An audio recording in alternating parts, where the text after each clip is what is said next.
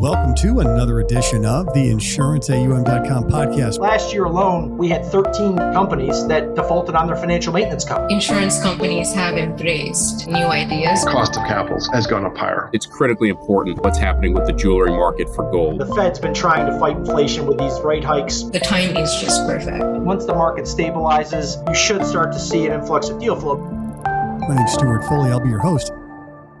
Welcome back. We're very happy to have you. Today's topic is C M B S and commercial real estate. We're joined today by Jim Gubitosi, co-C I O of Income Research and Management. Jim, thanks for being on. Thanks for having me, Stuart. Man, this is a good topic. Really, really a good topic. Uh, I'm thrilled to have you. And before we get going too far, can you tell our audience your the hometown where you grew up, uh, your first job, and a fun fact? Sure. So I grew up in Boca Raton, Florida, which is far from where I am right now, Boston. And my first job was as working in a warehouse at a semiconductor distribution company, which was really interesting. Uh, they would buy all kinds of excess electronic equipment, and I'd have to catalog it and store it so that it could be sold later. It was very kind of interesting. Wow. Yeah. And my something that maybe folks find interesting, I've lived in Boston since two thousand, and I'm a, a New York sports fan, which, as you know, if you're in Boston as a New York sports fan, uh, can be a challenge. So I kept it a secret for a while uh, and finally let it come out over time. It's not as heated as it used to be, but it's still nice to be rooting for the other side. Yeah, that when I moved to the East Coast, that's what I realized is like, actually, there's no World Series. It's just who wins between the Sox and the Yankees, and that's it. And, yes. and that's all anybody cared about. And then it was on to something else, right? Yes. Those early two thousands, that was a really fun time for that rivalry. Absolutely. So commercial real estate, C R E, is very topical, and perhaps more so given the recent banking stresses that have been in the headlines and are, continue to be today. Well, I like to timestamp these podcasts. And so today is Tuesday, May second, just because markets move around a lot. Can you give us a quick recap of what has happened and how we got here? Sure. Yeah. And certainly markets are moving fast around all of this news on the commercial real estate side, on the banking side. So there's, there's a lot of info going around here right now. Would say that over the years, that pressure in the commercial real estate universe has grown given uh, we were at a period for low rates for a long time post the G F C. You had lending standards which were much better than going into the G F C, but over time with low rates, you start to see people be more aggressive, and that can lead to uh, potential distress when rates go up. And I think that's what we're seeing now. And then when you combine that with changing work behavior, changing demographics, those two factors are leading to a fair amount of concern around commercial real estate as a whole, but the office sector probably most so. And those pressures are certainly starting to be felt when people are looking through to see who the owners of the debt are and what the options are going forward.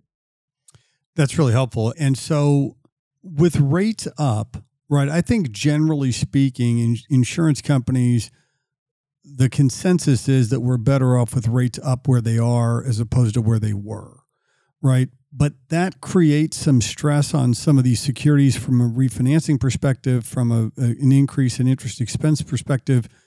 What can you talk about with regard to mortgage costs and, and changing demographics? Yeah, and I'd add another one in there, and that is the valuation of the properties, which is based on what is known as a cap rate. And as those cap rates go up, essentially the values of properties go down. And so ten-year interest rates are a big driver of cap rates. And so cap rates have gone up a few hundred basis points, maybe into the sevens, seven percent range, let's say, seven to eight percent. And that increased cap rate translates to a lower property value.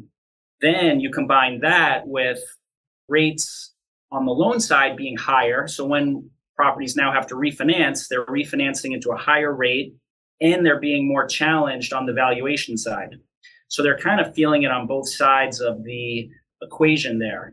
Then when you combine that, vacancy rates for some office properties are now in the twenty plus percent range, and utilization is maybe even lower for some of those properties, given the shift in, in work and where people are working from now. Those factors can be a lot of headwinds for certain properties. I think it's very important to say that you can't judge the commercial real estate with a broad brush. You can't, it's not the type of thing where you can apply very kind of uh, linear projections on and get results and say that's the way it could be. It's very much property by property, city by city, tenant by tenant. So it's a much more granular analysis than just applying kind of broad assumptions. So let's talk just a little bit about the connection between commercial real estate and the banking sector, right? You've got some very interesting statistics here on who actually is holding this paper. What can you tell us about where C R E uh, resides in the banks? Sure. So if you take agency multifamily out of the equation and you say, okay, the, the total C R E balance X multifamily is two and a half trillion. About a trillion of that is at banks, with the remaining being within C M B S and also at within the insurance space via whole loans. So you've got about a trillion dollars in this C R E debt that is now in the banking system. And the majority of it, or I shouldn't say the majority, a big portion of that is within smaller banks, those that have one hundred billion or less of assets. And those are, are probably of most concern. They're generally going to be smaller loans. They're generally going to be maybe uh, not in the central business district, but maybe in secondary or tertiary markets. They're going to be more in the class B and C space versus the class A space. So when you kind of keep on peeling the layers of risk away and see where some of the areas that could be under most pressure, you kind of get your way into some of the banks that potentially have some commercial real estate on their books that is going to be under pressure from both a valuation standpoint and a refinance standpoint when the time comes due. And if I'm reading the notes correctly, the banks with one hundred billion dollars or less hold over sixty percent of C R E loans. Is that an accurate number? I believe that number is of the loans that are within the banking space. So, but yes, it is very much centralized in those smaller banks. So this is one of the reasons that there's concern about regional banks, maybe not just this A L M mismatch that that was a problem for S V B, but the fact that there's this exposure to C R E that's fairly heavily concentrated in some smaller institutions, that could also be a concern. Exactly, yes. Yeah. So what areas of C R E are under the most pressure? And you mentioned office, and that makes sense to me. I just, what in particular, what are the, a little more specificity around those issues, and where do you think the most distress is going to come from? Yeah, so it's likely not as much of the trophy office buildings, although those could come under some pressure when refinance comes along.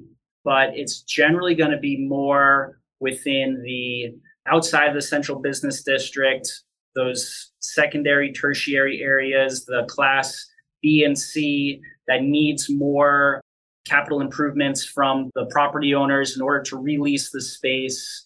It's really focused in those areas. Now, it can also be uh, a building that has a large tenant that then leaves that property and is left with a fair amount of open space that needs to be released right around the time that a refinance might be happening on an existing loan. So it can be very situational, but broadly speaking, when you look at where the stress is these days, you can look at San Francisco, Washington, D C area, some areas within Texas as well that we've seen maybe potentially more of a shift away from the office but also just some of the similar demographic shift trends where people are moving away from higher tax states to lower tax states. You kind of put all of those things together and you start to get a picture as to what where the stress could be, broadly speaking. But again, then you really have to do, get into the property by property specifics. One of the things that managing bonds for a long time told got me was to be a contrarian, right? And whenever I hear, I'll, I'll give you an example. We did a, you know, a relative value survey with some C I Os and two different ones, and public equity came in really low on the list, right? And when I talk to people about C R E, you hear office, and it's sort of a consistent, and it makes sense. It makes total sense given the change in how people are working and so on and so forth. Is there a chance that office, is there somehow or the other that there's an opportunity there? Or do you think there will be an opportunity at some point? Can those B and C office properties be repurposed in some way? I mean, do you, I'm just trying to take the contrarian view of, of what seems to be consensus and just ask you, like, is that just a non-starter, or do you think that there's a potential for there to be value there that maybe folks aren't seeing?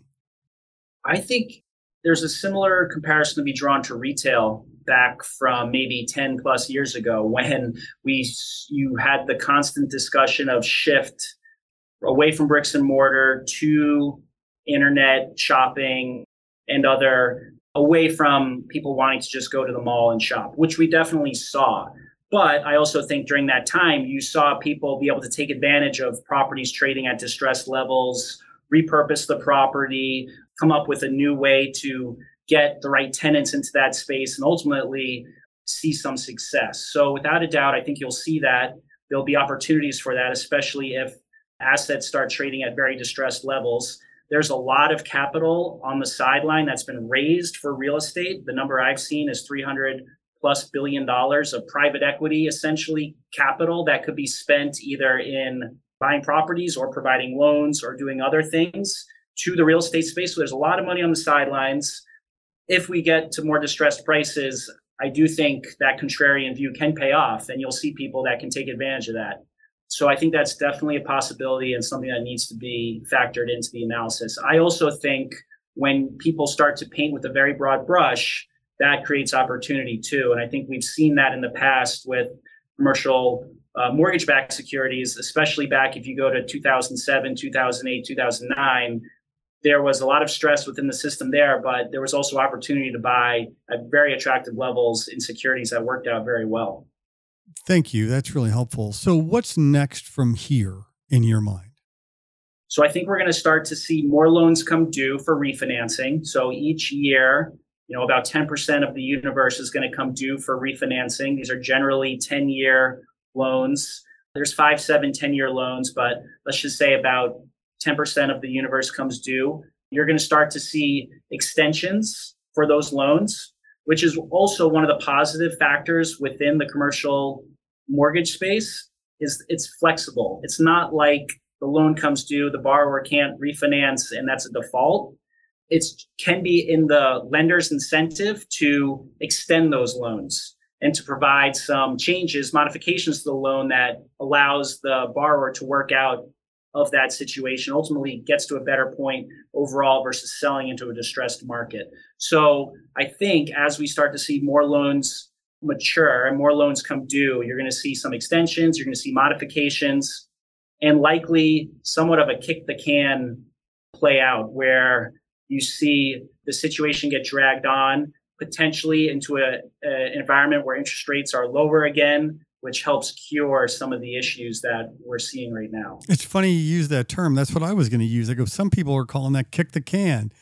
The slang for that is amend and extend, right? It's amend and extend those terms as opposed to having a, a big D default, right? And it's a way to work through some of these refinancing concerns. Exactly. Within the C M B S space, there's an entity called the special servicer, which is there to help work out some of these issues and amend and extend loans to basically provide the highest N P V for the trust. versus going out and doing a fire sale and selling into a distressed market. You'd much rather have that operator continue to operate that property. Maybe you give them some relief in certain areas, you extend the loan a little bit, and you can work through the situation. Yeah, it makes sense. I mean, I'm glad you mentioned the C M B S market. I mean, it seems from my standpoint that the C M B S market is less exposed to the negative headlines surrounding C R E, but not fully insulated. And so can you explain for those folks who maybe not are not as familiar how that works? Yes. So the C M B S market, if you kind of paint a broad brush and say it's a five hundred billion dollars market, you've got conduit C M B S, which is pools of loans packaged, and those loans are diversified across property type, geography, borrower, and so the risk is much more diversified. And then you also have what's known as single asset, single borrower C M B S. That is much more concentrated either in one building or one borrower across multiple properties. Within the conduit C M B S space, which is where we focus, you've got a diverse pool of assets, you've got diverse geographies, you've got different borrower types, you've got that special servicer there to help work properties through. So ultimately, you can watch how those loans perform and then ideally see how that performance could impact your bonds. On top of that, the deals have been structured, as, as I'm sure many of your listeners know, into different tranches. The super senior tranche, which is the highest rated tranche, that's triple A rated, that has thirty percent credit enhancement, meaning the deal would have to take on thirty percent losses before that tranche were to suffer a dollar of principal loss. That's on top of the equity that's at the property level. So if, if traditional L T Vs are sixty percent within C M B S, then you have an additional thirty percent of protection on top of that. If you go back to the G F C, which was a great testing ground, right, for these trusts and how well they can withstand distress, no super senior triple A securities took any principal loss during the G F C. And those loans back then were way more aggressively underwritten. So it's a testament to how strong the structure is.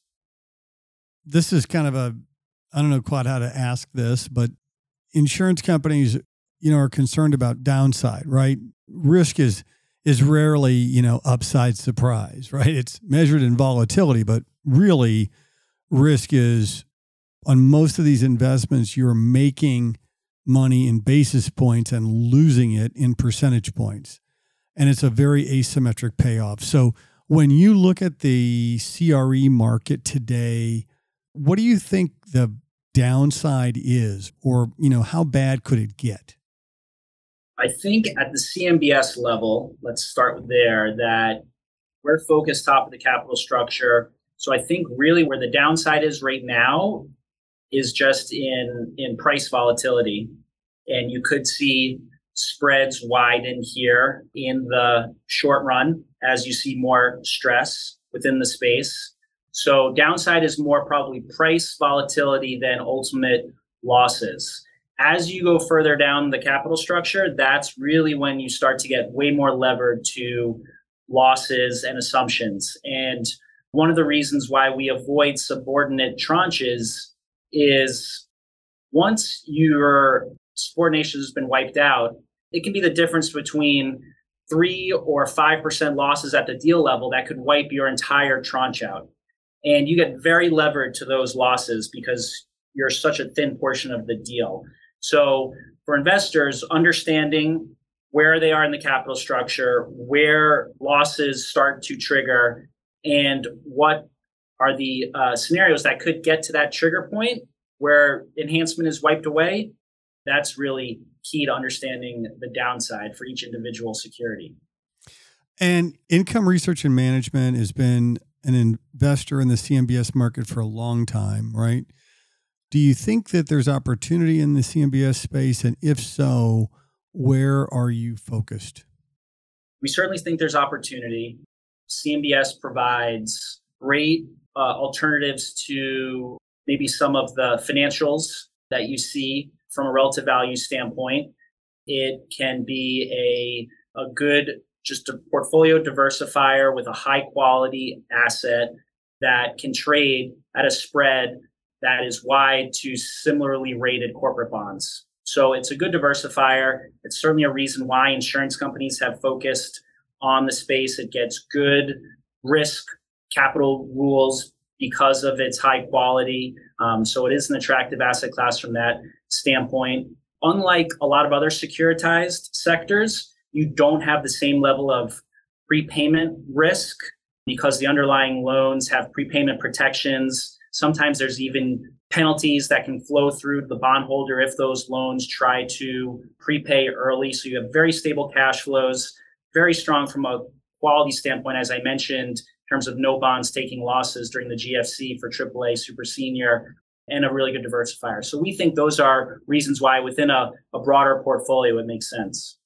So I've got a tremendous education today on C M B S and C R E. What would you say is one takeaway that you would want our audience to remember when you're thinking about C M B S and C R E today?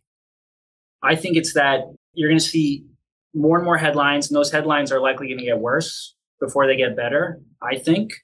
And you can't judge the market with a broad brush. You really do have to look at the individual exposures, understand what the motivations are for the borrowers and the lenders, and understand where the protections are within the deals that you own um, or that you're looking at from as an investor. And so I think my single takeaway would be, don't panic with the headlines. There's going to be winners and losers here, so really understand what you hold. That's fantastic advice. I got a new for twenty twenty-three wrap question. You can have your pick. Okay. Best piece of advice you ever got, or who would you most like to have lunch with, alive or dead? All right, I'll go both. I think.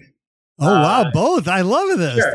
I you love it. The, you can choose the better one. I think best piece of advice would be just, you know, slow down. No need to to rush through life. You know, sit back and enjoy it.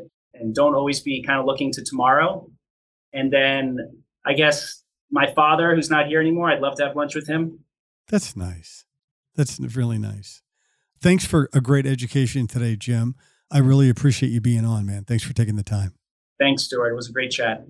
We've been joined today by Jim Gubitosi, co-C I O of Income Research and Management. Thanks for being on. Thanks for listening. If you have ideas for podcasts, please shoot me a note at podcast at insurance A U M dot com. Please rate us, like us, and review us on Apple Podcasts. We certainly appreciate it. My name is Stewart Foley, and this is the insurance A U M dot com podcast.